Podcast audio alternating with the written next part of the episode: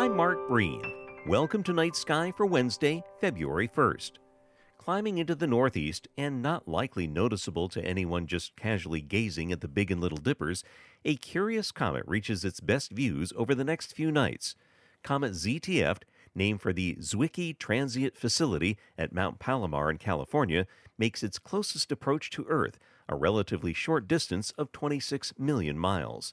This small comet, perhaps one kilometer in diameter, appears as a faint fuzzy star, enhanced a bit with binoculars, and maybe a hint of a tail or extension to the upper right in the evening and pivoting to the upper left overnight.